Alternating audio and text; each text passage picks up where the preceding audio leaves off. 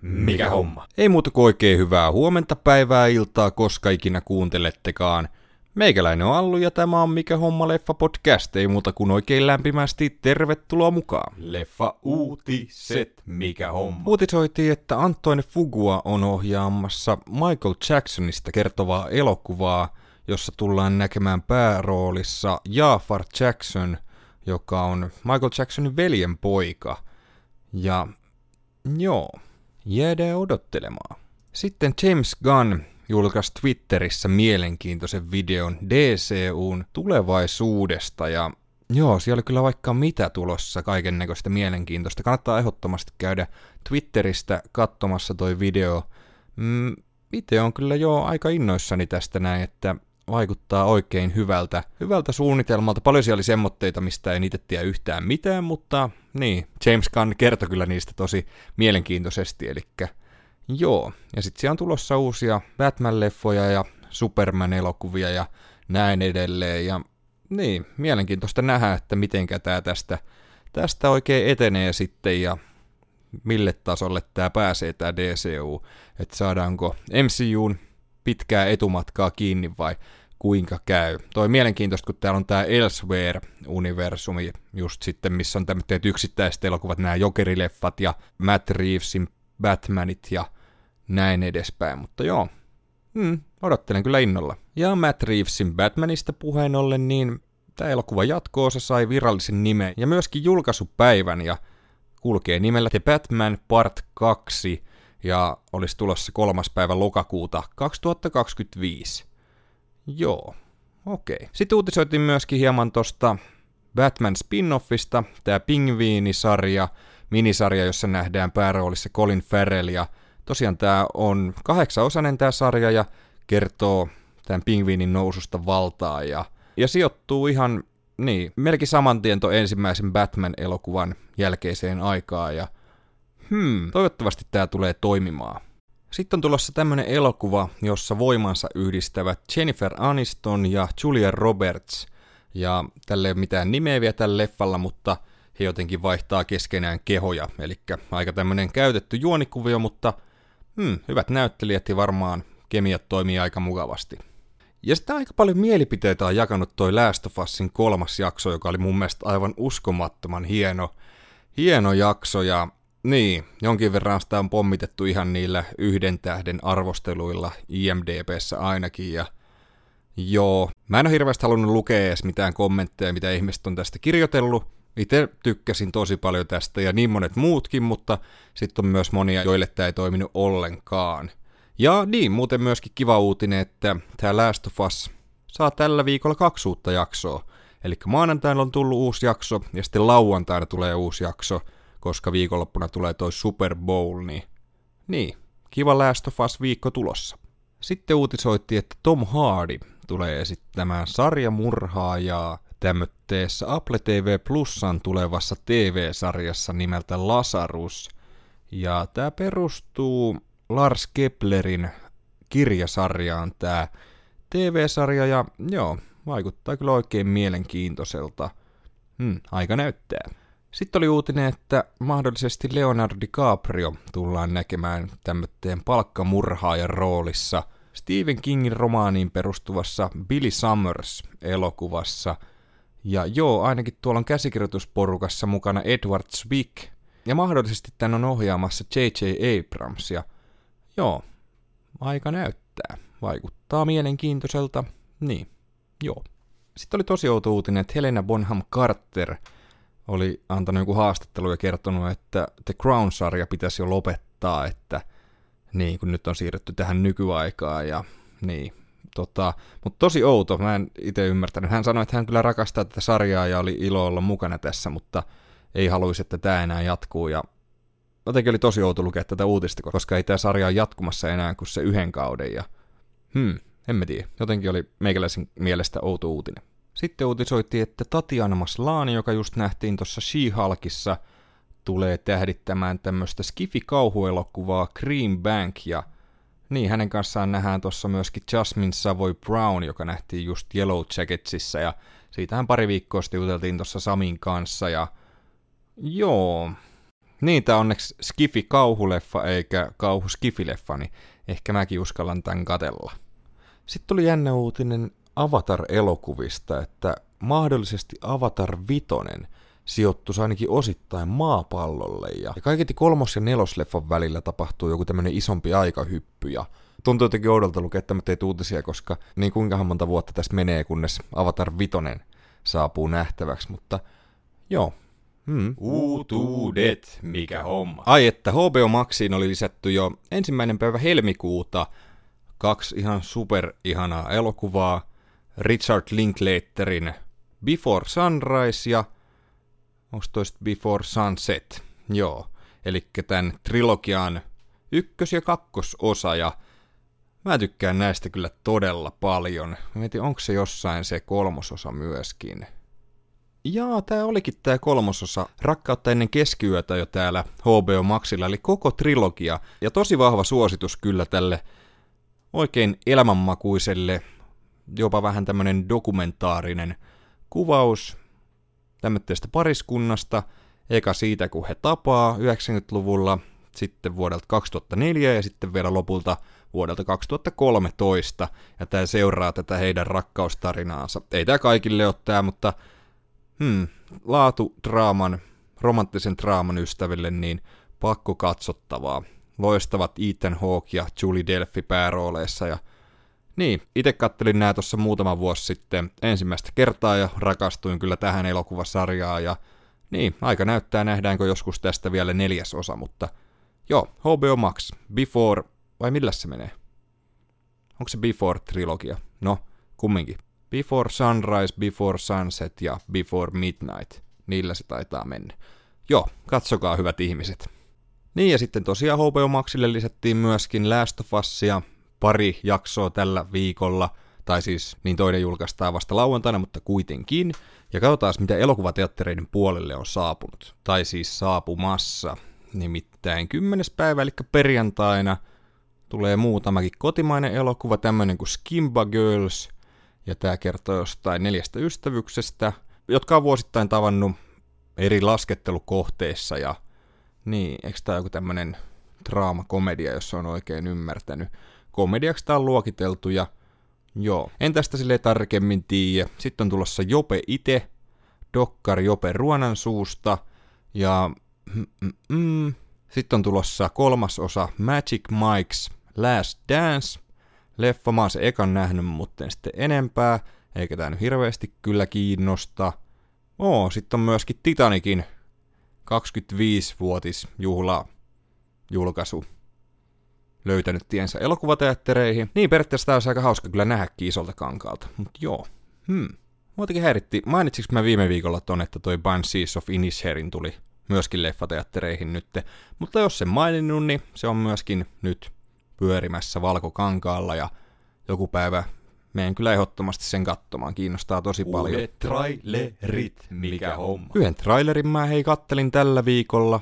Nimittäin Nimittäin Guy Ritchiltä on tulossa tämmönen sota-elokuva kuin The, hetkone, The Covenant. Ja tässä nähdään päärooleissa Jake Gyllenhaal ja The Boysista tuttu Anthony Starr, eli Homelander itse. Ja tämä kertoo tästä Gyllenhaalin esittämästä sotilaasta, joka meinaa menettää henkensä Afganistanissa, kunnes tämmöinen paikallinen tulkki hänet pelastaa ja tota, sitten kaiketi tämä kotiutuu tämä Gyllenhaal ja koittaa sitten jotenkin pelastaa myöskin tätä tulkkia jossain kohtaa. Tämä on tulossa 21. päivä huhtikuuta ja niin, jotenkin en ole hirveän innoissani ollut Guy Ritsin elokuvista viime aikoina enää, että mun mielestä taso on aika pahasti laskenut, mutta niin, jos tämä saa hyvät arviot, niin ehkä tämä tulee joskus katottua. Sitten oli tullut teaseri tämmöistä TV-sarjasta kuin The Power, joka on saapumassa jossain kohtaa Prime-videolle ja Huh, täällä nähdään pääroolissa Toni Collette, joka on aivan loistava näyttelijä. Ja tämä kertoo jostain tämmöistä maailmasta, jossa teini-ikäisille tytöille kehittyy joku tämmöinen voima, joku supervoima kaiketin, että kehittyykö se jokaiselle ja tälleen, mutta joo, no siinä nyt oikeastaan kaikki, mitä mä tiedän, mä en halua enempää tietää tästä, koska Toni Collette on loistava näyttelijä pelkästään sen takia voisi antaa tälle sarjalle kyllä mahdollisuuden. Oliko teillä mitään mainintaa, koska tämä alkaa? 31. päivä maaliskuuta. Mitä on tullut katottuu, mikä homma? Sitten mä aloin Apple TV Plusasta kattoon tämmöstä komediatraamasarjaa kuin Shrinking, jossa nähdään pääroolissa How I Met Your Motherista tuttu Jason Segel sekä aika monesta jutusta tuttu Harrison Ford. Ja joo, mä oon nyt kaksi jaksoa kattonut tätä, onko tätä nyt neljä vai viisi jaksoa nyt sitten julkaistu tässä kohtaa, että tuliko tällä viikolla nyt sitten viides jakso, en ole ihan varma. Mutta joo, tämä kertoo tämmöistä kaverista, joka on menettänyt vuosi sitten vaimonsa, ja hän on hoitanut vähän huonosti tuon suruprosessin, koska hänellä on myöskin teini-ikäinen tyttö siinä, ja he on sitten vieraantunut toisistaan, ja hän koittaa nyt sitten rakennella sitä suhdetta uudestaan.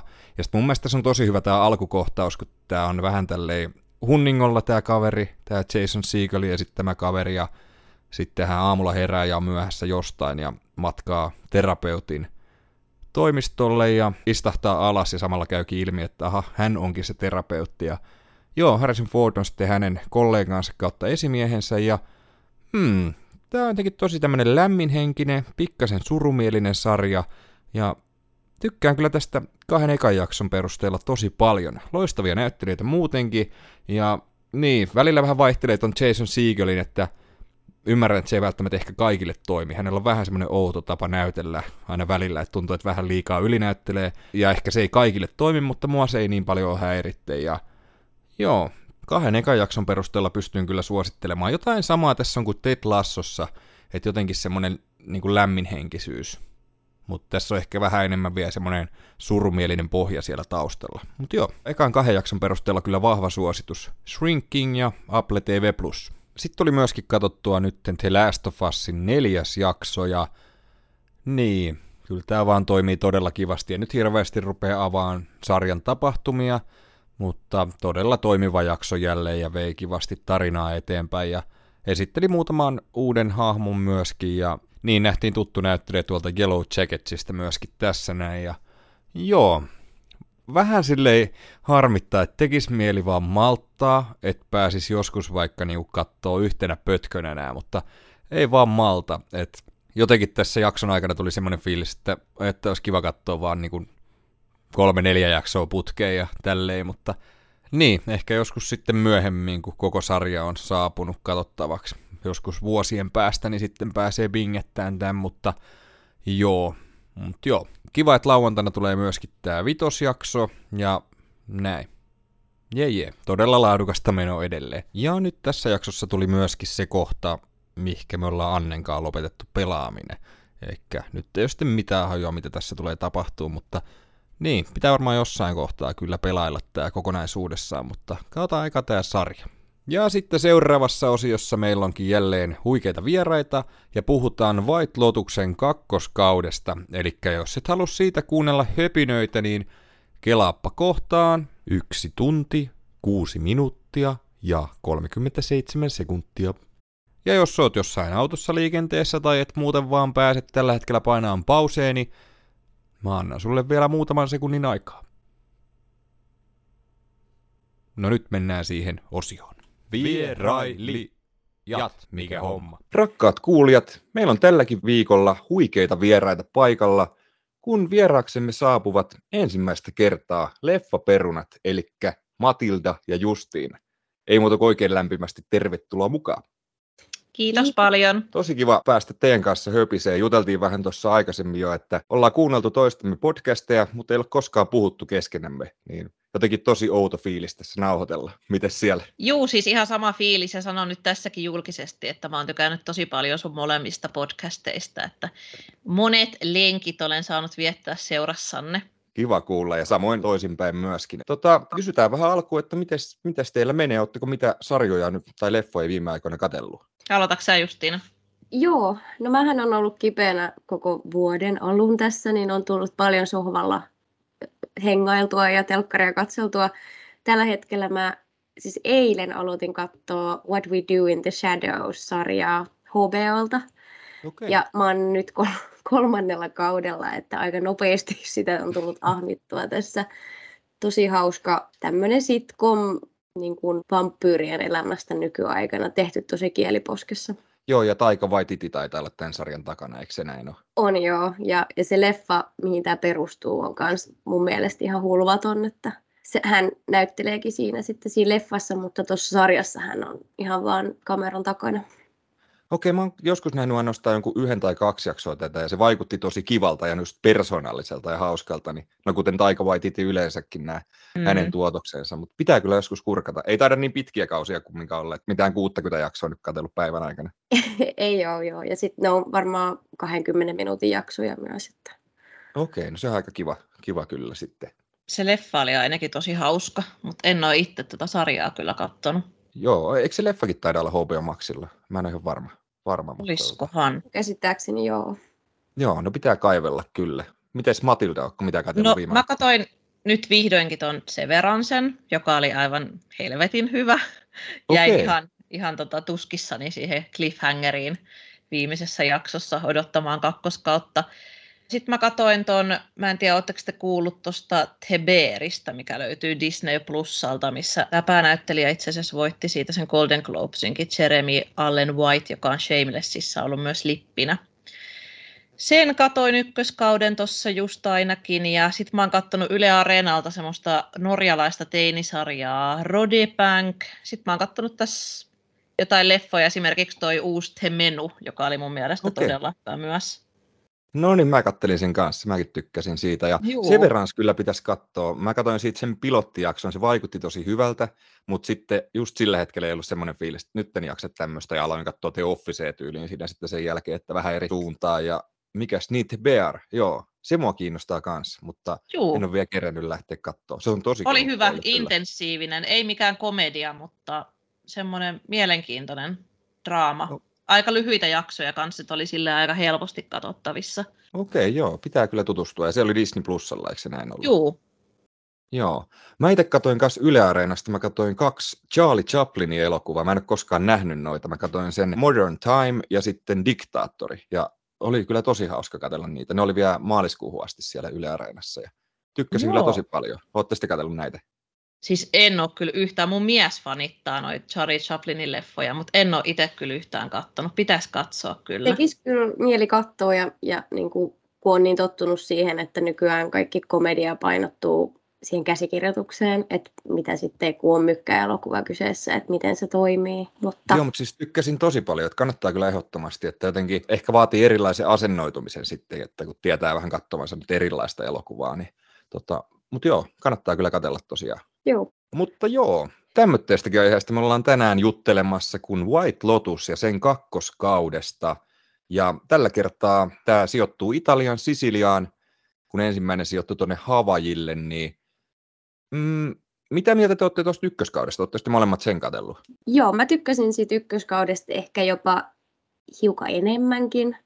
Siinä oli tosi semmoinen kaoottinen tunnelma mikä kyllä toistuu tuossa kakkoskaudellakin, mutta jotenkin mä tykkäsin ykköskaudessa erityisesti siitä asiakaspalvelijan elämän seuraamisesta ja siitä koko ananasviitin, no siitä Entä. konfliktista sen ananasviitin kanssa. Joo, kyllä, kyllä. Mitäs Matildalla tykkäsit kummasta öö, tykkäsin, tykkäsin tosi paljon myös ja siinä tuli ehkä jotenkin vielä voimakkaammin semmoinen lomatunnelma, mikä tuossa kakkoskaudella ei ehkä ihan samalla tavalla tullut, vaikka itse varmaan yhtä paljon pidin molemmista kausista. Mutta mä kuulin silloin ennen kuin mä aloitin tämän sarjan, niin mä kuulin tosi monelta, että joo, ykköskausi on ihan ok, mutta kakkoskausi on sitten tosi päräyttävä.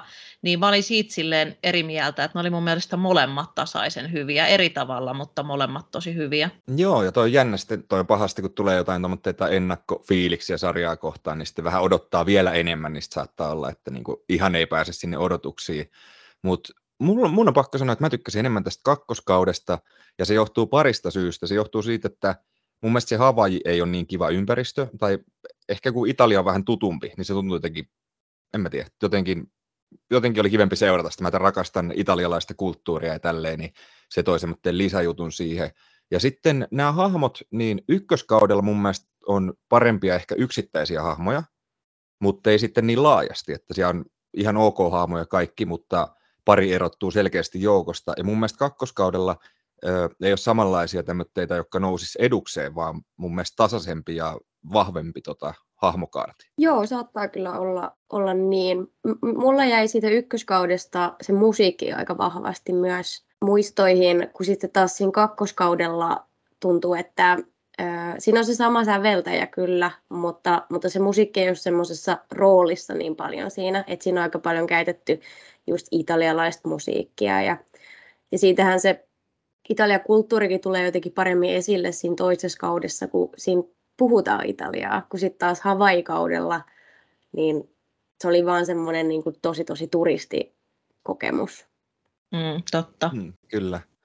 Miten tällä on tulossa tosiaan kaiketi kolmoskausikin, niin mihkä te haluaisitte seuraavaksi mennä? Mikä siis se on ilmeisesti jotain... selvinnyt jo, kun mä vähän tuossa oh, tutkin. Joo, Aha. mä vähän tutkin tuossa asiaa, niin siis äh, IMDBssä luki ainakin, että Kioto Japani tulisi olemaan kolmoskauden. Okei. Okay. Toi kohta, ja mä, mä vähän luin siitä Kiotostakin, että se on just tämmöinen tosi suosittu matkailukohde, ja sitä pidetään Japanin kulttuuripääkaupunkina, mutta en tiedä sitten millainen kausi sieltä on tulossa, mutta näin ainakin luki, että Japaniin sijoittuisi kolmoskausi. Ja sitten siellä oltiin IMDBssä epäilty, että en tiedä sitten näitä lähteitä, että onko näissä mitään perää, mutta ainakin epäiltiin, että Zendaya saattaisi olla kolmoskaudella mukana. Oho, itse asiassa kuulostaa todella hyvältä ja aika kiva toi Japani myöskin. Että periaatteessa voisi olla hauska, jos ne tulisi tiedätkö, johonkin tänne näin, johonkin, tota, mikä olisi joku hyvä joku pikkukaupunki täällä Suomessa, mikä menisi, kokisi suomalaisen vieraanvarastuuden. Lappiin vaikka, sehän olisi aika hauska itse asiassa. Pitää ruveta suunnittelemaan, ehdottaa tälle tekijälle, että tota, sehän olisi aika hauska itse asiassa varmaan. Hmm. Niin. Tota, no. Mä en tiedä vaan sitä Kiotosta, että onko se sitten semmoinen kaupunkilomakohde vai onko se edelleen tämmöinen luksusranta-maisema vai ajatteleeko ne mennä vähän sit eri suuntaan, että toimiiko se sitten yhtä hyvin? Niin se ei varmaan niin. ole mikään rantapaikka, että ainakin tuolla ihan Wikipediassa luki, että siellä on paljon jotain palatseja ja puutarhoja ja temppeleitä ja tällaisia, mutta se ei välttämättä ole semmoinen ihan niin kuin rantalomakohde. Niin ja ehkä se on ihan hyväkin, että tehdään vähän eri tavalla silleen, ettei sitten jokainen ole saman tyylinen, tyylinen sitten niin kuin myöskin. Ja tuossa on ihan rajattomat mahdollisuudet, mitä tässä pystytään tekemään ja just nämä tarinatkin on niin, niin kuin omiansa, ettei nämä tarvitse olla mitenkään linkittyä toisiinsa – toisiinsa mitenkään, niin tota, paitsi sitten se, että se on se White Lotus joka paikassa, mutta joo, aika mielenkiintoista jäädä ottaa, ottaa kyllä tota. Hmm. Joo, mä, mä en tiedä yhtään, koska toi on tulossa toi kolmas kausi, mutta toivotaan, että se ei nyt ihan hermottoman kauaa kestäisi. No kuvittelis, mun mielestä nämä tuli aika niin kuin tiiviisti, tuliko nämä vuoden välein melkein, melkein tai jotain nämä kaksi, että kuvittelis nyt kun niin kuin menestystä on tullut, ja varmaan sitä tiedettiinkin jo vähän etukäteen, että tämän kakkoskauden tai ekan kauden jälkeen, että tästä tykätään, niin voi olla, että siellä on aika nopeasti saanut vihreätä valoa sitten myöskin tämä, tai ainakin alettu suunnittelemaan. Mm, totta. Ainakin. Niin nyt varmaan kannattaa, kun se hype on vielä päällä, niin takoa mm. niin kauan kuin rautaa kuumaa. Nimenomaan, ja kyllä nyt tällä hetkellä ainakin näyttää siltä, että kannattaa, koska kuten sanottu tuossa aikaisemmin, niin kyllä tämä kakkoskausi on myöskin aivan loistavaa, loistavaa viihdettä kyllä. Tota, voidaan mennä vähän näihin näyttelijöihin tai hahmoihin. Täällähän on yksi, joka palaa, tai no, itse asiassa kaksikin, mutta no joka tapauksessa tämä Jennifer Coolidgein esittämä Tania palaa myöskin tässä rooliinsa. Ja mitä te tästä pidätte? Hänhän on to, niin kuin palkittu myöskin tästä roolista ja näyttelijä tehnyt uutta tulemista nyt tämän myötä, niin tota, mielenkiintoinen hahmo, loistava näyttelijä, mitä te tykkäätte tästä, tästä hahmosta ja näyttelijästä? Mun mielestä tämä on tosi mielenkiintoisesti käsikirjoitettu hahmo. Sehän on heittänyt kaikkia noita one-linereitakin, jotka varmaan jää, jää johonkin kulttuurihistoriaankin tässä sarjassa ja tosi koominen hahmo tämä näyttelijä, Jennifer Coolidge on mun mielestä ihan, ihan mahtava niin kuin komedianäyttelijä. Ja kyllä mä sanoisin, että tämä on ehkä ollut sen niin kuin, tämän koko sarjan semmoinen kantavin hahmo. Mm. Joo, musta tuntuu, että ykköskaudella sillä oli kiinnostavaa homma sen äidin tuhkien kanssa. Että siinä oli semmoinen jotenkin semmoinen alku ja loppu.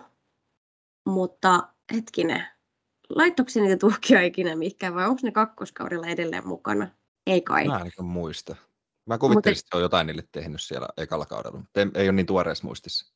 Niin, mutta tuntuu, tai siis musta oli tosi kiva nähdä se Hanian hahmo taas, mutta musta tuntuu, että siltä ehkä puuttu semmoinen niin kuin oma tarina tai oma ääni siinä tällä kaudella.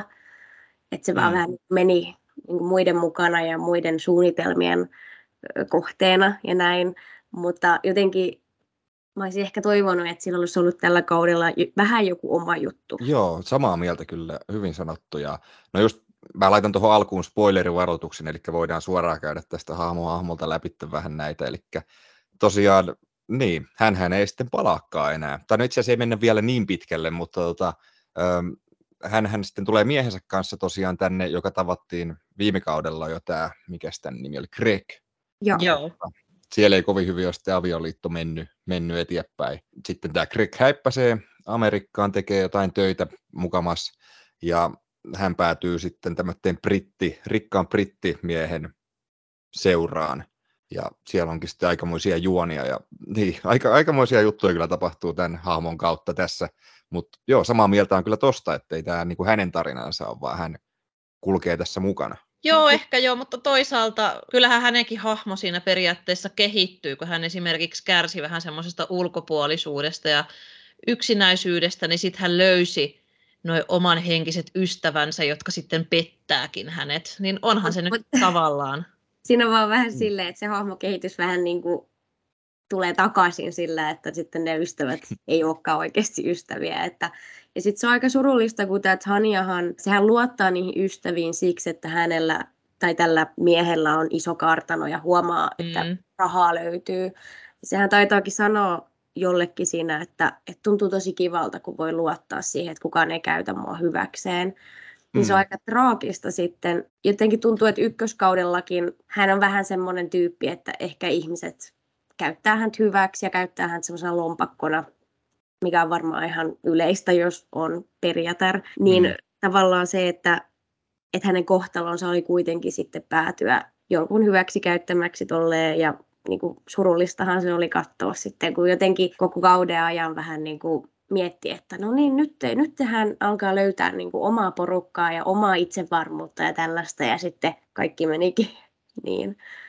Joo, ja tota ei hirveästi mun mielestä käsitelty missään noin, noin kivasti tota tavallaan, että kuinka hän ei pysty oikein luottaa muihin ihmisiin, jotka, jotka tota, hän kuvittelee aina, että häntä käytetään hyväksi, että hän pystyy rentoutumaan näiden kanssa, näiden toisten rikkaiden, niin se oli jotenkin niin, se oli kyllä hienosti tehty siinä, mä tykkäsin kyllä. Ja toi ei tuommoista mitään hirveästi just käsitelty aikaisemmin. Hesarissa oli artikkeli itse asiassa tästä aiheesta tai ylipäätänsä kakkoskaudesta. Ja siellä mä en nyt muista tätä kirjoittajaa, mutta hän oli laittanut just siitä, että hän oli tosi pettynyt niin kuin Mike Whitein, eli tähän ohjaajaan ton mm. äh, Tanian niin kuin lopusta, koska just se, että Tania ei ansainnut, että, tai sit siitä sen kuolemasta, te, nyt mä spoilaan sitten sen kuoleman tässä, mutta tästä, että siitä loppukohtauksesta tehtiin sellainen, ihan kuin se olisi sellainen kaunis asia, että siinä tulee sellainen klassinen musiikki ja sellainen merenneitokohtaus, näytetään sinne veden alta, että nyt Tania on vapaa ja nyt niin kuin kaikki on hyvin, vaikka sehän ei todellakaan ollut hyvä juttu, mitä siinä tapahtui, kun eihän se Tania halunnut kuolla. Se yritti koko ajan pelastautua. Se oli kamala tragedia eikä mikään ihana juttu, mitä sille käy siinä.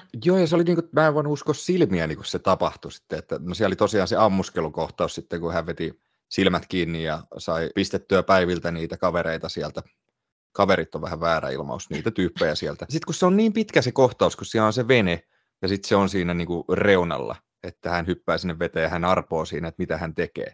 Ja sitten kun se tipahtaa sinne, niin mä en niin kuin, mulla oli pakko kelaa se taaksepäin, että mitä tuossa nyt tapahtui, että niin kuin, sen päänyt johonkin vai mitä, mitä tässä niin kuin tapahtui. Et mä en voinut käsittää sitä, se oli jotenkin tosi outo, outo juttu. Joo. Musta se oli jotenkin täydellinen kuvaus elämästä, kun se Tania oli sille you got this, ja sitten se yritti niin kuin, hypätä siihen tai jotenkin liukastui sitten ja kuoli, kun tuntuu, että elämä on aika täynnä semmoisia positiivisia mietelauseita. You got this, ja kyllä se hyvin menee, mutta suuri osa ihmisistä ei onnistu, jos ne yrittää tuommoista temppua, mitä hän yritti. Sulla on kiva positiivinen, tota, positiivisen kuulahduksen tuottajan. Joo, muistakaa kuulijat, jos yritätte, niin saatatte ja todennäköisesti epäonnistutte. Mutta mut joo, siis mutta mun on pakko sanoa tästä hahmosta, että mulla vähän vaihteli tämä, että niinku menikö tämä vähän ylitte välillä, että mä en tiedä viihdyykö mä aina tämän parissa. Et periaatteessa oli tosi viihdyttävää katella, mutta silti se tuntui välillä vähän raskalta katella myöskin. Se oli tietysti myöskin tarkoituksellista osittain, mutta niin. Mutta joo, niin. Joo, kyllä mun jotain komedianappeja paino, paino ne Tanian itkut äitinsä kuolemasta ykköskaudella. Joo, siis kyllä, kyllä. Siis loistava näyttelijä ja tälleen näin, mutta jotenkin, mm, no kyllä mun harmitti, kun hän kuoli, mutta sitten oli kiinnostavan katella myöskin näitä muita hahmoja tässä mukana. Ehdottomasti. Semmoinen, semmoinen niin kuin ykkös, ykköstyyppi. Mutta voidaan mennä, oliko teillä jotain, mitä haluaisitte vielä tästä Taniasta käydä läpi? Mun piti vaan kysyä, että oliko se Madame Butterfly, se opera, mitä ne kävi katsoa, niin mä en ole tutustunut siihen operaan, mutta oliko siinä jotenkin silleen, että se ennakoi sitä Tanian kohtaloa? Okei. Okay. Hei, tosta tuli muuten mieleen, minkä mä myös luin tuosta Tanian kohtalosta, niin myös siinä, siinä kohtauksessa, siinä venekohtauksessa, niin Tanialla on sama kukkamekko päällä kuin sillä kummisedän Michael Corleonen vaimolla oli kuollessaan. Et si, sekin oli tällainen niin kuin, ohjaajan tuoma vinkki siitä, että kohta on niin kuin, paskat housuissa. No huh, onneksi en huomannut tuommoitteita, olisi sitä ärsyttänyt kyllä, mutta ei, tuommoitteita ne huomaa sitten jälkikäteen jokkut, mutta niin kuin en, en mä tuommoitteita osaa katsoa yhtään, yhtään kyllä. Joo, en mäkään olisi tajunnut, mutta sitten se on hauska just lukea noita jälkeenpäin sitten ohjaajan valintoja tiettyihin juttuihin. Mm, kyllä. Tosiaan, niin tarvikohan tätä hänen miestänsä käydä hirveästi läpi tätä krekkiä? Mitäs no ei hänestä kyllä ollut oikein mitään niin. ihmeellisempää. Olihan se tietenkin aika monen yllätys sitten. Jotenkin mä ajattelin, että hänellä on vain suhde ja tämmöinen ihan perus, mm. perusjuonikuvio tässä, mutta sitten tämä mafiayhteys tuli vähän yllätyksenä ainakin itselleni. No joo, kyllä. Että oli, oli kyllä aikamoista, no niin olihan tämä aika isossa roolissa tässä lopulta, vaikkei häntä niin paljon näkynyt. Ja sitten tämä oli myöskin tämä brittimiehen tota, ex-rakkaus sieltä nuoruudesta, kun tämä Tanja löysi sen kuvan siellä kartanolla niin se oli jotenkin jännä, jännä myöskin. Ja tosi hienosti kirjoitettu myöskin juttu, juttu Joo. Niinpä. No voidaan itse asiassa käydä tämä tota, Porsche, hienosti lausuttu. Eli tämä Hailey Lou Richardsonin esittämä, eli tämä on tämä Tanian assistentti. Niin hänellä Joo. on myöskin mielenkiintoinen story tässä kyllä, että oliko se ekalla kaudella? Mä en ainakaan muista, että hän Ei, ollut. ei ollut ekalla kaudella, ainoastaan Tania oli ekalla kaudella ja sitten se Greg. Joo, mutta mun mielestä tosi mielenkiintoinen story hänellä myöskin tässä näin. Ja just tämä niin vahvuus tässä, että jokainen hahmo oikeastaan, mitä tässä nyt käydään läpi, niin heillä on joku tarina. He ei ole pelkästään silleen, että hän oli siinä taustalla hengaamassa tai jotain, vaan niin kuin hänelläkin on tämmöinen vahva tarinankaari tässä. Tosi hyvä näyttelijä ja niin, tykkäsin kyllä valtavasti myöskin hänestä. Joo, mä tykkäsin seurailla hänen asu, asuvalintojaan tässä ja sitten tuli just mieleen, että olisi, hänkin oli sen verran kuitenkin voimakas hahmo, että olisi ihan mielenkiintoista nähdä joku spin-off-sarja hänestä Porschea deittailemassa ihmisiä, joku oma sarja kokonaan siitä. Kyllä seurasin mielenkiinnolla hänenkin. Mun täytyy sanoa, että mua ärsytti suunnattomasti se, että hän on makset, niin kuin maksetulla lomalla, tai hän saa palkkaa siitä, että hän on siellä – ja sitten hän koko ajan kitisee siitä, että mä en saa tehdä mitään, mä en saa lähteä mihinkään. Niin kuin, että sä saat rahaa siitä, että sä oot Italiassa, oo siellä auringossa ja just juo skumppaa ja that's it. niin kuin, miksi pitäisi saada kokea jotain hienoa? Et, mm. Tämä on sun työ. niin se on kyllä totta. En mä edes miettinyt tuota, mä olin jotenkin sitten tavallaan, kun tässä käytiin kumminkin hänen silminsä tota tilannetta aina läpi oikeastaan, ja sitten tämän Tanian kumminkin nämä jutut on aika tuommoitteita absurdeja, niin en mä saatellut tuota tolleen, vaan mä olin silleen kanssa, että niin kun se mulkoili aina, kun se oli jossain syömässä tota, työmässä tai jotain, että menet sinne omaan huoneeseen syömään vaan ja oot kiltisti siellä. No joo, siis on hyvä pointti kyllä. Ärsyttävää, mutta mun täytyy sanoa, että ehkä se Porsche niin edustaa sellaista tosi moderni naista, joka on kuitenkin, sinähän on se just, että hänellä on sen Albien kanssa vähän juttu, mutta sitten hän on täysin kyllästynyt siihen, ja sitten hän jää tämän, juurikin tämän petollisen kaveriporukan Jackin, olis, oliko sen nimi Jack? Joo, se? oli Jack. Joo. Niin hänen pauloihin. Niin se on ihan kiinnostava ö, kuvaus siitä, että vaikka tämä Albi yritti kauheasti olla tosi kiltti ja mukava ja mm-hmm. sitähän kaikki naiset haluaa ja näin, mutta silti se yritti niin paljon ehkä ja ehkä se ei ollut niin aitoakaan, että sitten se kuitenkin meni semmoisen niin pahan pojan pauloihin. Mutta toisaalta mm. kyllä huomasi siinä lopussa, että hän on vähän kasvanut ihmisenä, kun sitten hän tajusi virheensä ja sitten siinä loppu, loppukohdassahan hän sitten taas juttelee sen Albien kanssa ihan mukavia en tiedä millainen kuva teille jäi tästä, mutta... kyllä mulla niinku vahvasti kanssa toi, niinku, että se Albi oli hänelle liian semmoinen kiltti ja tämmöinen turvallinen, kun tämä Jack oli sitten tämmöinen niinku, vähän erilainen, mutta oli, mua siis ärsytti katsoa tätä Jackia ihan ruudattomasti, että mä niinku, en, en niinku kestänyt, kestänyt sitä, sitä, että mulla tuli vahvasti mieleen, mä en tiedä, Olette sitten katsonut, en mäkään nyt siis ole mitään seurannut, mutta joskus tuli MTVltä jotain noita, miten ne oli, jotain Jersey Shore tai jotain tämän tyylisiä. Niin mun mielestä oli suoraan sieltä. Joo. Vai mikä, eikö siitä ollut joku brittiversio? Mä en, no, mä en osaa tarkalleen sanoa, mutta joku tämmöinen, jota katsottiin Annenkaan joskus. No ihan varma. Mutta joo, jotenkin semmoinen, että vaikka tämä Albie on varmaan paperilla tosi hyvä, niin sitten jos tilanne on se, että sä oot lomalla ja sä haluat, että joku vaan niin kuin vie jalat sun alta ja vie sut seikkailulle, mm. niin sori, mutta joskus, joskus käy näin sitten, että ei, ei naiset aina varmaankaan halua sitten kuitenkaan semmoista aviomies niin kuin, kokemusta. Mm, kyllä. No se on ihan totta, että ei siellä ole niin ollut kumminkaan hän rakkautta etsimässä, että silleen niin kuin kyllä ymmärtää täysin, täysin mutta joo, mulla vaan tämä hahmot Jack niin kuin, tota, tuntuu vaan jotenkin niin raskaalta, raskaalta joo, seurata. Kyllä se oli Joo. Joo, ja mulla jäi jotenkin vähän epäselväksi se siinä, niin kun, nyt taas spoilerina, että sitten kun lopulta alkaa käymään ehkä selväksi se, että se Jack on niin kun palkattu pitää se Porsche pois niin kun tieltä, niin mm. oliko se niin kuin tarkoitus tyyliin tappaa se Porsche ja sitten se vaan niin kuin pelasti sen, koska ei hän halunnutkaan, vai oliko sen tarkoitus nimenomaan vaan pitää se pois tieltä, että oliko se, niin kuin, se Porsche siinä oikeasti vaarassa? Mä en jotenkin usko, että se oli vaarassa, kun musta taas tuntui siltä, että ei se Jack niinku välittänyt siitä niinku yhtään, tai ei sillä ollut semmoista empatiaa mun mielestä siinä, että hän vaan totesi siinä niinku lopussa vähän niinku niitä, että jos mä nyt oikein muistan silleen, että sä oot oikeasti tässä vaarassa, että sä et voi mennä tonne, mutta ei, ei musta tuntunut siltä, että hän niinku päästi hänet pälkähästä, vaan että niin. tämä oli se suunnitelma alun perinkin. Näin, näin mä sen käsitin. Joo.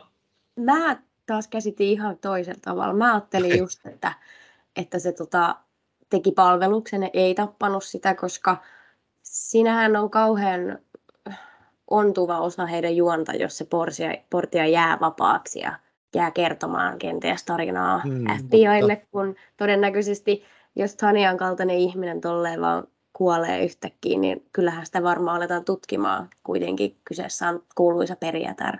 Aika. Totta. Ei käynyt mielessäkään tuommoinen. Mutta mun mielestä se oli silti vähän ontuva juoni itsessään, koska ainahan aviomiestä aletaan epäilee ensimmäisenä. Eli kävi miten kävi, niin se Greg luultavasti tulisi jäämään kiinni, että toi koko suunnitelma itsessään ei ollut kauhean loistokas. Mm, totta. Eihän sitten se Greg matkaa sinne sitten sinne Japaniin seuraavalla kaudella, mutta en mä usko. usko. Voihan se olla joku pikkutekijä siellä jossain alkuvaiheessa, kun hän jää kiinni, kiinni tyyliin tai jotain. En mä niin, tiedä, tarviiko tämä jotain niin. semmoista closurea tämä tarina. Hmm, ehkä se voisi olla ihan kiva. Tania kumminkin niin tykätty hahmo kumminkin kyseessä, niin tota, en tiedä ansaitsisiko hän jonkun tämmötteen kumminkin sinne loppuun. Hmm. Niin, ehkä joo. Tota, käydään pikaisesti läpi myöskin tämä Quentin, eli tämä on juurikin tämä rikas brittimies, jota esittää Spider-Man-der, eli Tom Holland-der, tälleen mä haluan aina lausua sen. Ja tosi tunnettu näyttelijä hän on, hän on ollut useissa elokuvissa. Tota, ylpeys ja ennakkoluulo ja no vaikka missä, missä niin tota, tosi karismaattinen näyttelijä, tykkään kyllä hänestä ja veti myöskin tämän roolin loistavasti.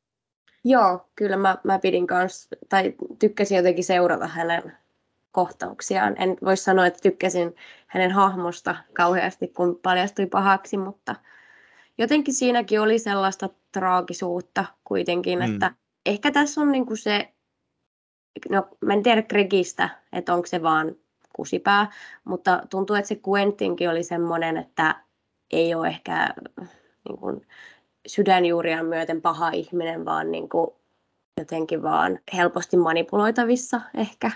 Joo, ja sitten jotenkin tottunut tuohon elämäntyyliin, ja nyt kun se on luisumassa hänen käsistään, niin on niin kuin epätoivoinen. Mutta tota, joo, tekee kyllä hirveitä juttuja, mutta ei niin kuin ole mun mielestä läpeensä paha. Et ei, mä jäin itsekin... sieltä haistaa jotain semmoista hyvyyttä myöskin pohjalta.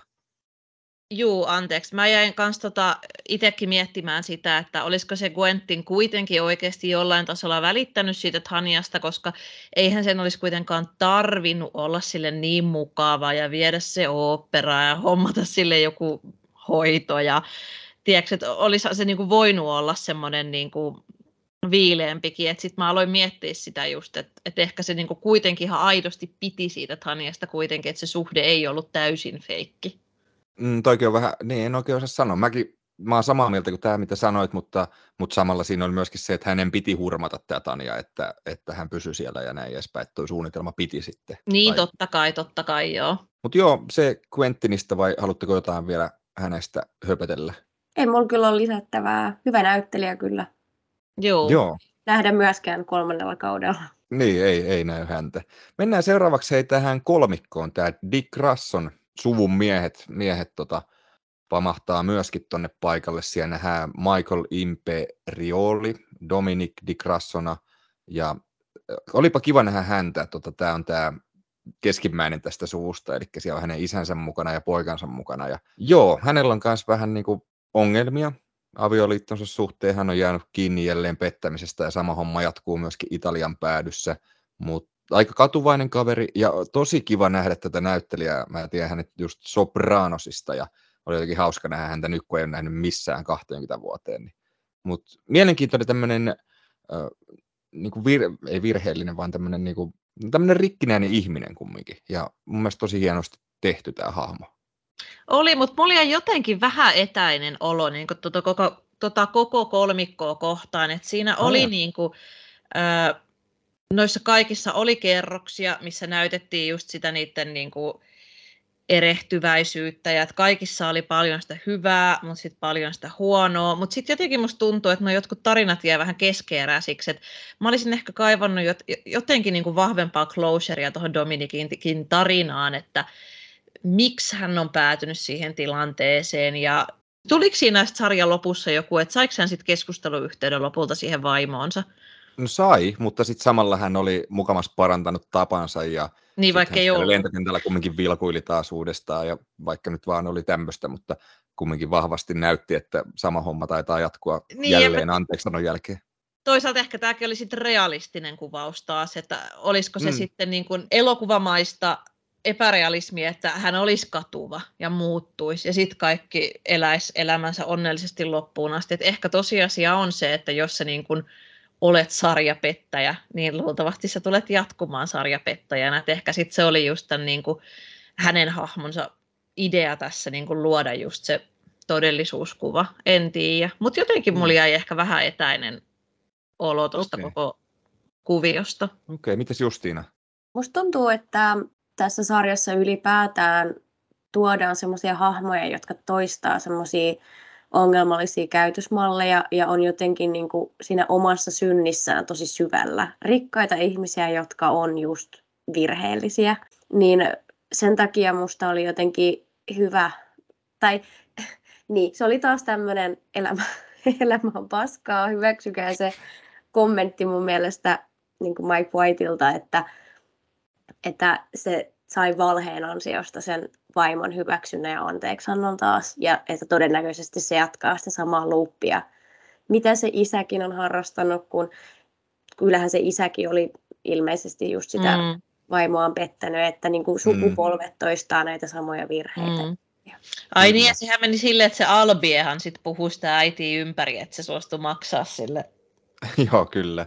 Joo, kaikilla mukavan puhtaat jauhot pussissa. Ehkä musta tuntuu, että mulla tekee paljon toi näyttelijä, että kiva nähdä häntä, ja sitten, no juurikin toi, mitä Matilta sanoi, että kun nämä ei tunnu hahmoilta oikeastaan, vaan ne tuntuu oikealta, että, että just kun ei ole aina sitä samaa tarinankaarta, että niin kuin virheistä opitaan ja mennään eteenpäin, vaan joskus, joskus se vaan menee eri tavalla, ja ehkä sen takia myöskin tämä sarja on niin mainio, että tämä niin kuin tuntuu todelta, absurdilta, mutta todelta.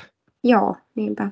Mennään seuraavaksi tuohon hänen isänsä, eli Bert Dick Rassoon, jota esittää F. Murray Abraham. Ja joo, no, tämä on just vähän tämmöinen, jota oli outo nähdä nykyään sarjassa, kun hän on aika tämmöinen vanhoillinen ja just, just tommonen, mitä en ole nähnyt vuosiin missään TV-sarjassa. Et vähän kahtiaikoista fiilistä. Hän oli loistava näyttelijä tässä ja ihan tykkäsi haamosta, mutta outo nähdä tämmöinen niinku nuoria naisia viikittelevä vanhempi mm. rikas mies, niin jotenkin, ja sitten hänestä tehtiin tämmöinen sympaattinen kumminkin, niin en mä tiedä.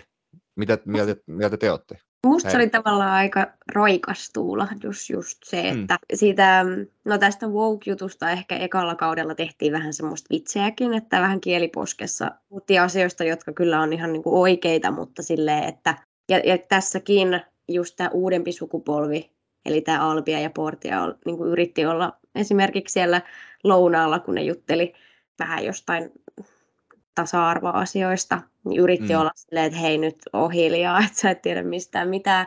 Niin tavallaan musta oli just kiva, että siitä tehtiin sympaattinen hahmo, koska eihän ihmiset, jotka ei tiedä, tai ihmiset, jotka puhuu huonosti vaikka naisten oikeuksista, niin eihän ne välttis aina niin tee sitä tahallaan, vaan ne on vaan tietämättömiä. Ja, ja musta oli tavallaan ihan rohkeatakin siltä sarjaluojalta, että siitä ei tehty semmoista pahista. No joo, Feministinä sanon näin. Niin, ja realismia kai sekin on, että just kun puhuttiin, että nämä ha- hahmot on tässä aika niin kuin todellisen tuntuisia, niin onhan se totta, että on paljon vanhoja ihmisiä, jotka sanovat vielä asioita, jotka eivät ole enää korrekteja.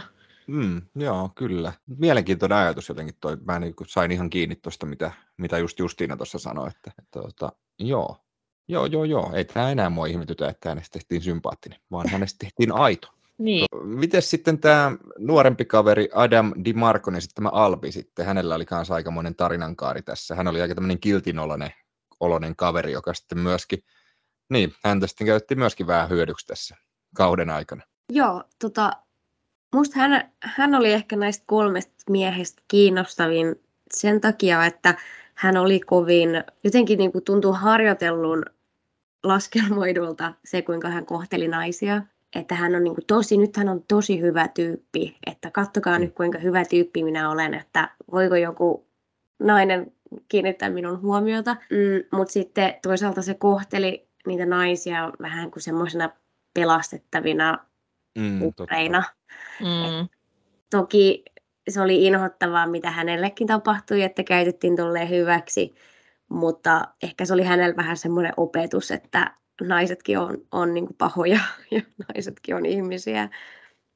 Mm, kyllä, ja on hyvin, hyvin kyllä samaa mieltä täällä, täällä suunnalla myöskin tuosta noin, että joo, joo, mites Matilda? Joo, ei, mä, oon, mä oon ihan samaa mieltä kyllä kaikesta, että munkin mielestä hänellä oli mielenkiintoinen hahmo tässä, ja tota, mä itse asiassa kuuntelin Tuplakääkin minikästin Enni Koistinen puhuu vähän White Lotuksen kakkoskaudesta, niin se puhuu siellä siitä, että hän oli lukenut jostain, että nämä kaudet on, liittyy vähän niin kuin eri kuoleman synteihin.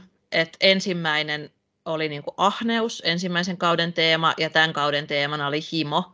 Että tässähän vähän niin kuin toi toikin joutui niin kuin petoksen uhriksi sen takia, että hän antautui sille himolle. Ja sitten siinä mietittiin sitä just, että että olisikohan tähän seitsemän kautta tulossa ja sitten jokaiseen kauteen liittyisi joku kuolemansynti, mikä oli musta ihan mielenkiintoinen. Tässähän kakkoskaudessa oli Albienkin kautta just paljon esimerkiksi niin kuin seksiä, mitä ei ehkä mm. ykköskaudella ollut ihan niin paljon. Mutta en mä tiedä, ihan Justina sanoi hyvin, että ehkä, ehkä hän sai tässä ihan hyvän opetuksen. Et en mä nyt ihan hirveästi, tota... kyllä mä olin tavallaan sen mikä sen naisen nimi olikaan, ei Miia vaan Lucian, Lucian puolella. Musta se oli ihan, ihan mahtava se loppu, lopputarina tälle, että hän sai ne rahat ja he lähti innoissaan. Nyt kerrankin niin kuin ehkä, no en mä nyt voi sanoa, että hyvä voitti pahan, eihän tässä ole hyviä ja pahoja, vaan tässä on ihmisiä, jotka ovat hyviä ja pahoja, mutta en tiedä, musta mm. tämä oli hauska juonikuvio.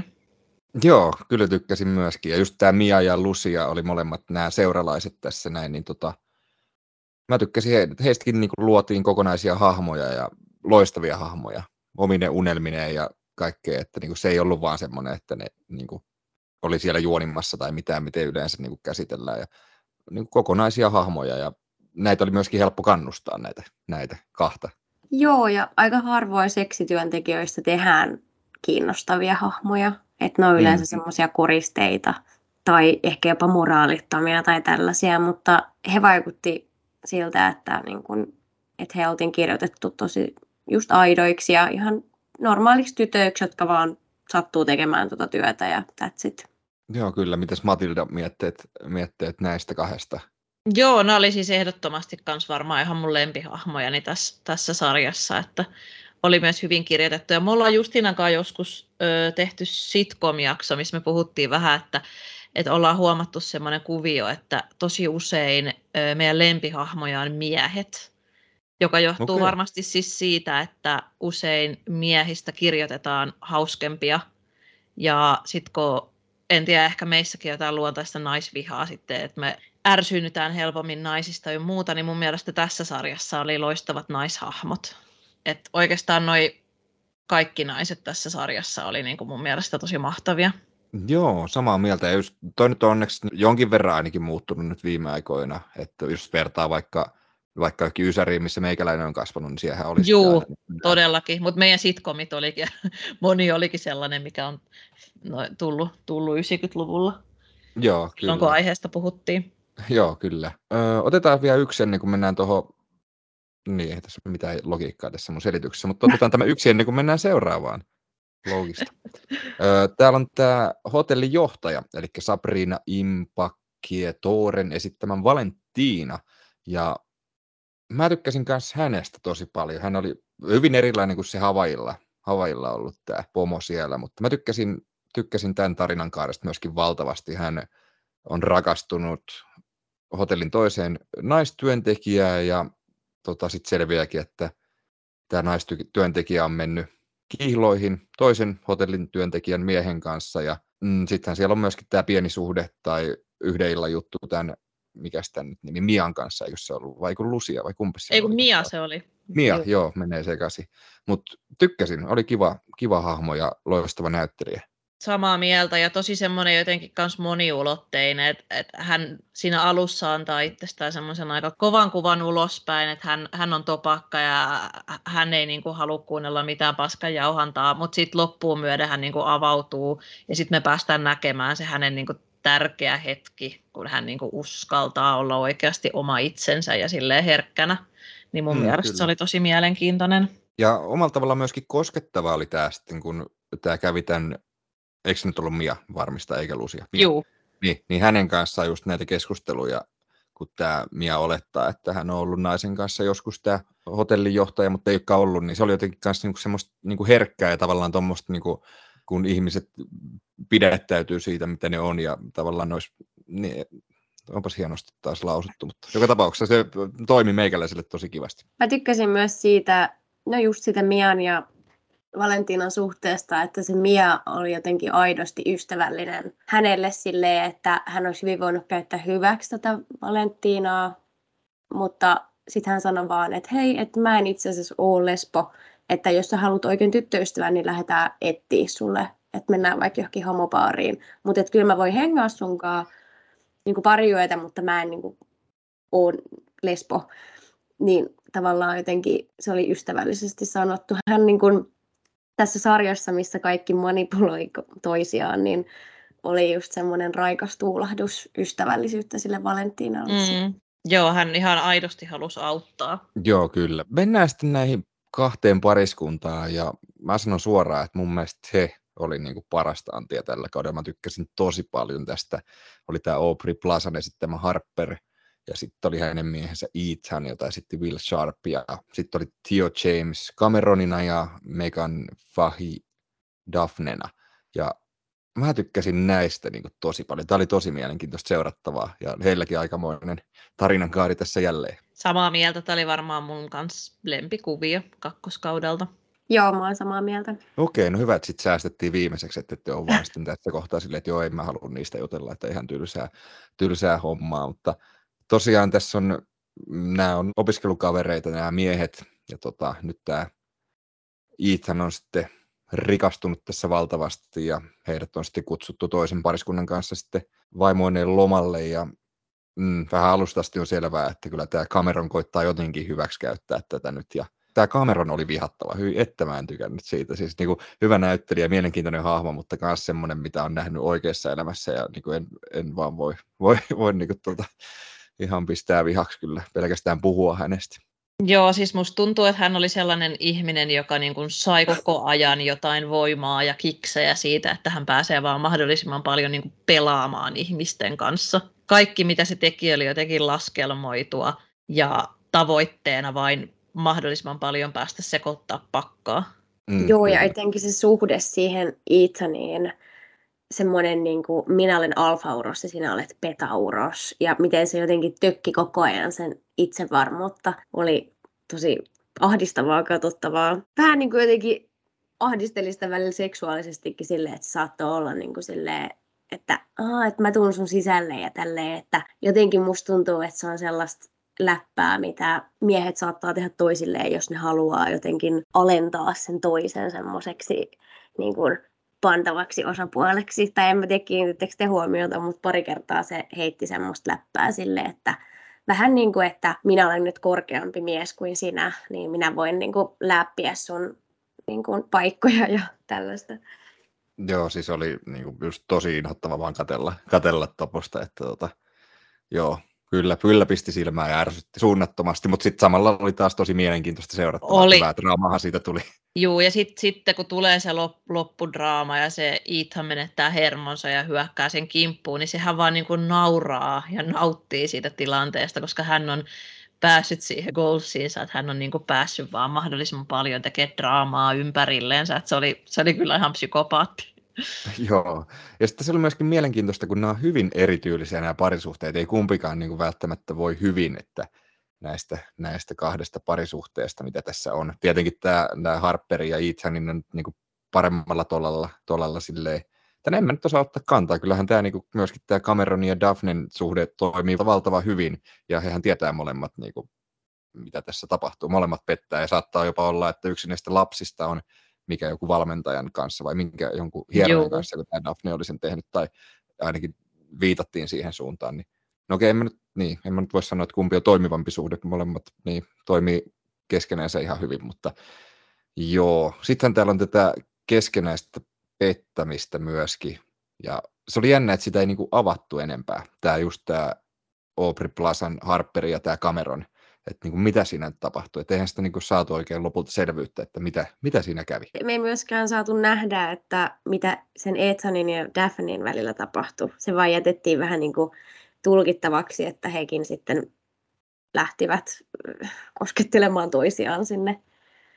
niin, kyllä. Joo, siis mulle jäi siitä sellainen olo, että luultavasti se Harper ja Ethan molemmat teki jotain sen Daphnen ja Cameronin kanssa. Ja sittenhän se vähän niin kuin sarja päättyi niin, että Ethanista ja Harperista tuli kuin Cameron ja Daphne, koska sitten nekin niin kuin, mm, ei suoranaisesti antaneet toisillensa lupaa, mutta ehkä vähän niin kuin molemmat arvasi, että toinen on tehnyt jotain ja sitten ne hyväksyy sen ja sai siitä jotain pontta siihen heidän keskinäiseen seksuaalisuuteensa, niin kuin sillä Daphnella ja Cameronillahan oli tosi niin kuin hyvä se seksuaalinen kemia keskenään, niin sitten kun nekin mm. molemmat vähän petti, niin sittenhän niilläkin niin kuin löytyi se yhteinen seksuaalinen sävel, että niistä niin kuin tuli Daphne ja Cameron.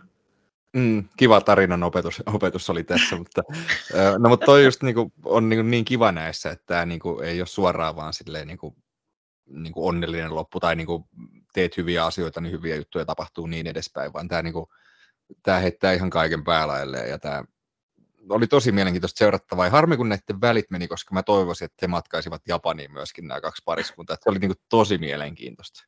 Totta. Ja vaikka se nyt niin sanotusti päättyikin onnellisesti, että he sitten löysivät toisensa ehkä sen pettämisen kautta, niin en mä silti sanoisi just, että se Daphne ja Cameronin kanssa suhde mikään kauhean terve on, että kyllä sekin aika toksiselta mm. kuitenkin vaikutti. Että...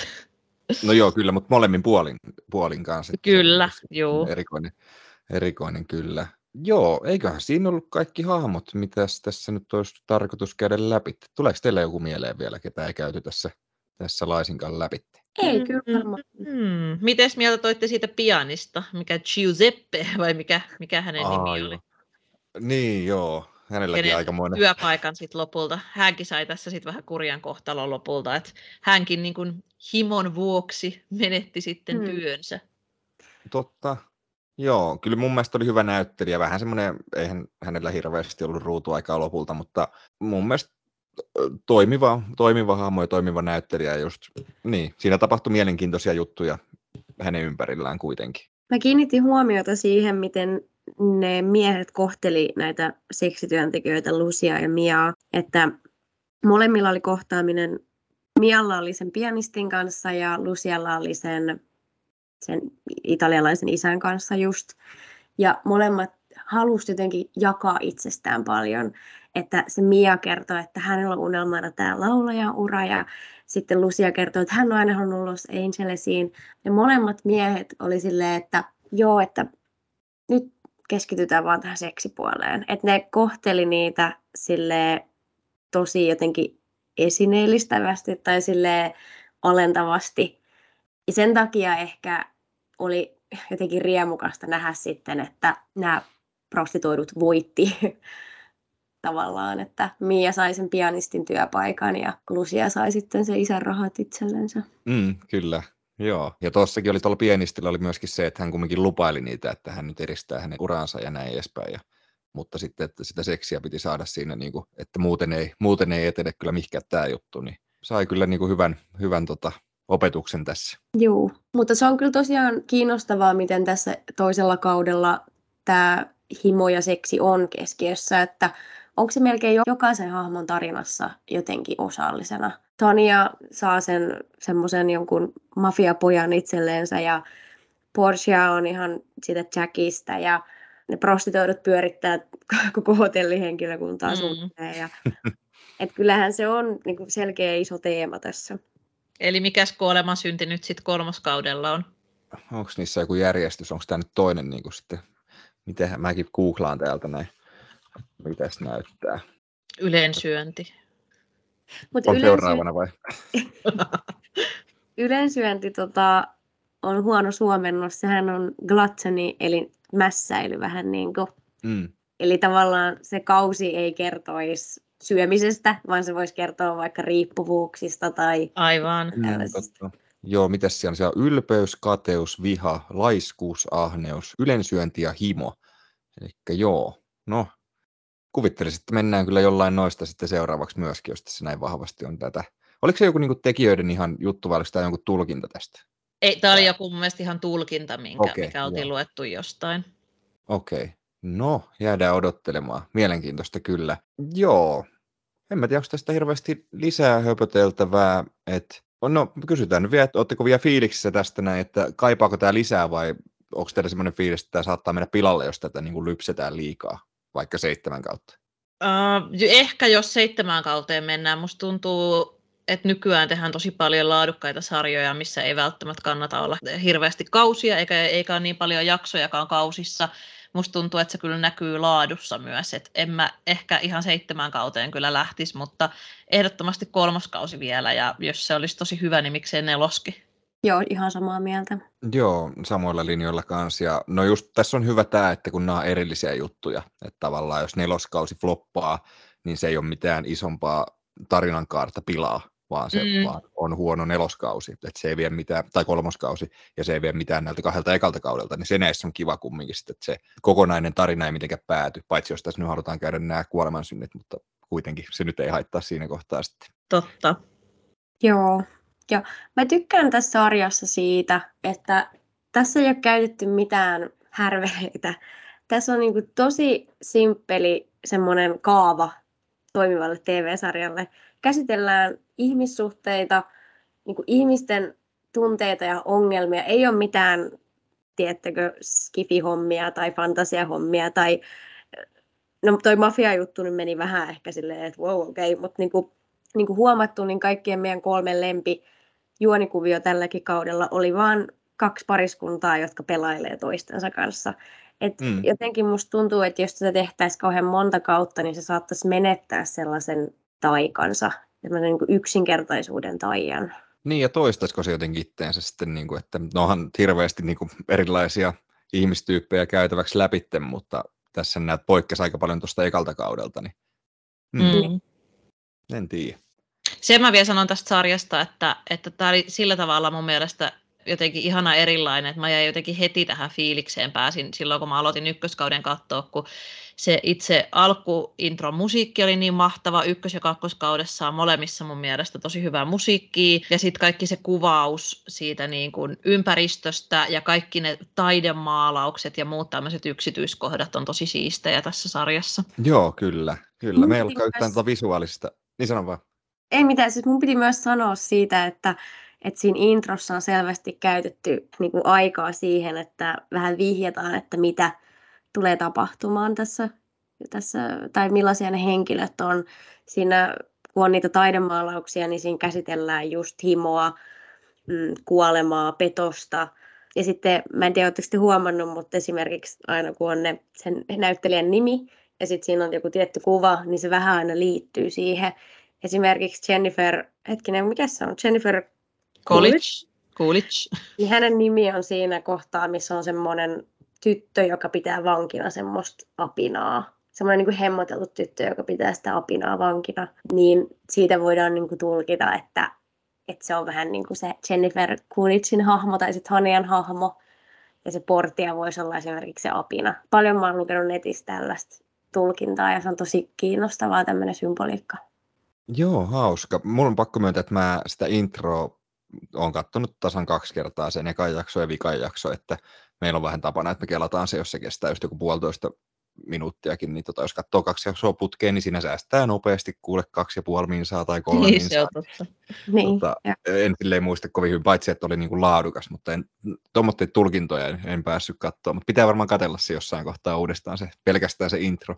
Joo, Musta tuntuu myös, että tämä sarja saattaa kestää uudelleen katseluita. Et mä en ole sitä ekaa kautta katsellut uudestaan, mutta ei tämä niinku ole unohdettava, mutta musta tuntuu, että tämä saattaa jopa palkita niinku uudella katselukerralla. joo. Joo, ehdottomasti haluan kyllä itsekin jossain kohtaa katsoa tämän vielä uudestaan. Sitten kun tietää nyt sen kaiken Grekinkin jutut ja kaikki, niin on mielenkiintoista katsoa ykköskausi uudestaan, se heidän Mm. tapaamisensa ja muut siinä. Totta. Piti sanoa vielä siitä, että mä tyk- tykkäsin, koska mä oon just tämmöinen symboliikkafani, niin tykkäsin siitäkin, että niitä patsaiden päitä näytetään aika paljon tuossa kakkoskaudella. Ja siinähän ekas jaksossa sanotaan, että, tai joku hahmoista kysyy, että mitä nämä päät on täällä hotellissa. Ja sitten se joku hotellin työntekijä kertoo, että, Aa, että se viittaa semmoiseen tarinaan, että tämmöinen mies petti sen vaimoa ja se vaimo katkaisi sen kaulan ja laittoi sen pään tyyliin niin kuin portaille pihalle niin kuin merkiksi siitä, että, että mies on pettänyt sitä.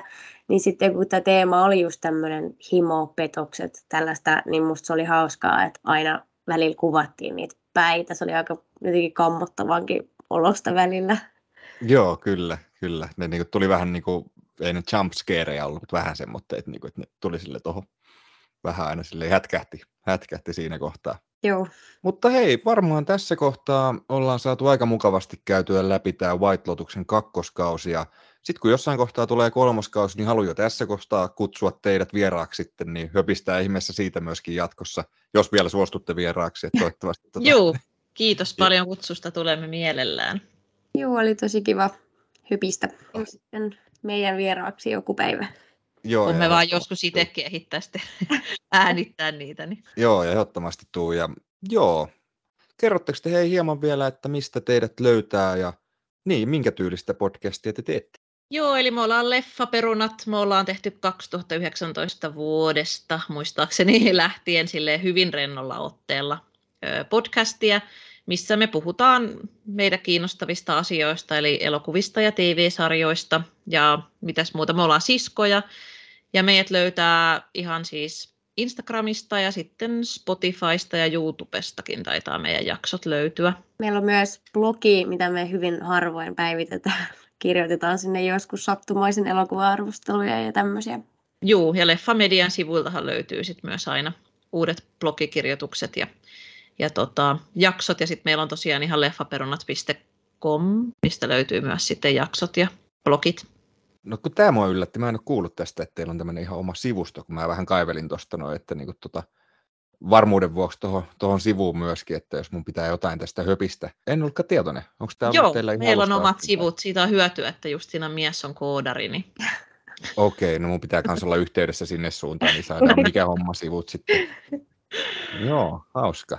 Mutta tosiaan meikäläiseltä myöskin vahva suositus tulee aina kyllä kuunneltua uudet jaksot, kun Leffaperunalta semmoinen saapuu. Ja ehkä myöskin joku kaunis päivä meikäläinen löytää tiensä sinne vieraaksi.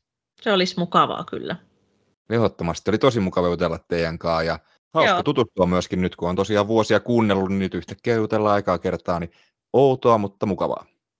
Juu, samoin. Samoin. Mukava kuulla. Mennään näillä eteenpäin. Tosi iso kiitos teille vierailusta ja palataan taas ensi kerralla. Kiitos, moi moi. Moi moi! Kyselin myöskin teiltä rakkaat kuulijat Instagramin puolella, että kumpis kausista teille toimii paremmin ja tällaisia vastauksia tuli 21 prosenttia oli sitä mieltä, että eka kausi on parempi, 14 prosenttia, että kakkoskausi ja 14 prosenttia, että yhtä hyviä ja 51 prosenttia ei ole kattonut kyseistä sarjaa. Eli teidän mielestänne ykköskausi on ollut parempi kuin kakkoskausi. Että olette väärässä, ei vaan. Tota, joo.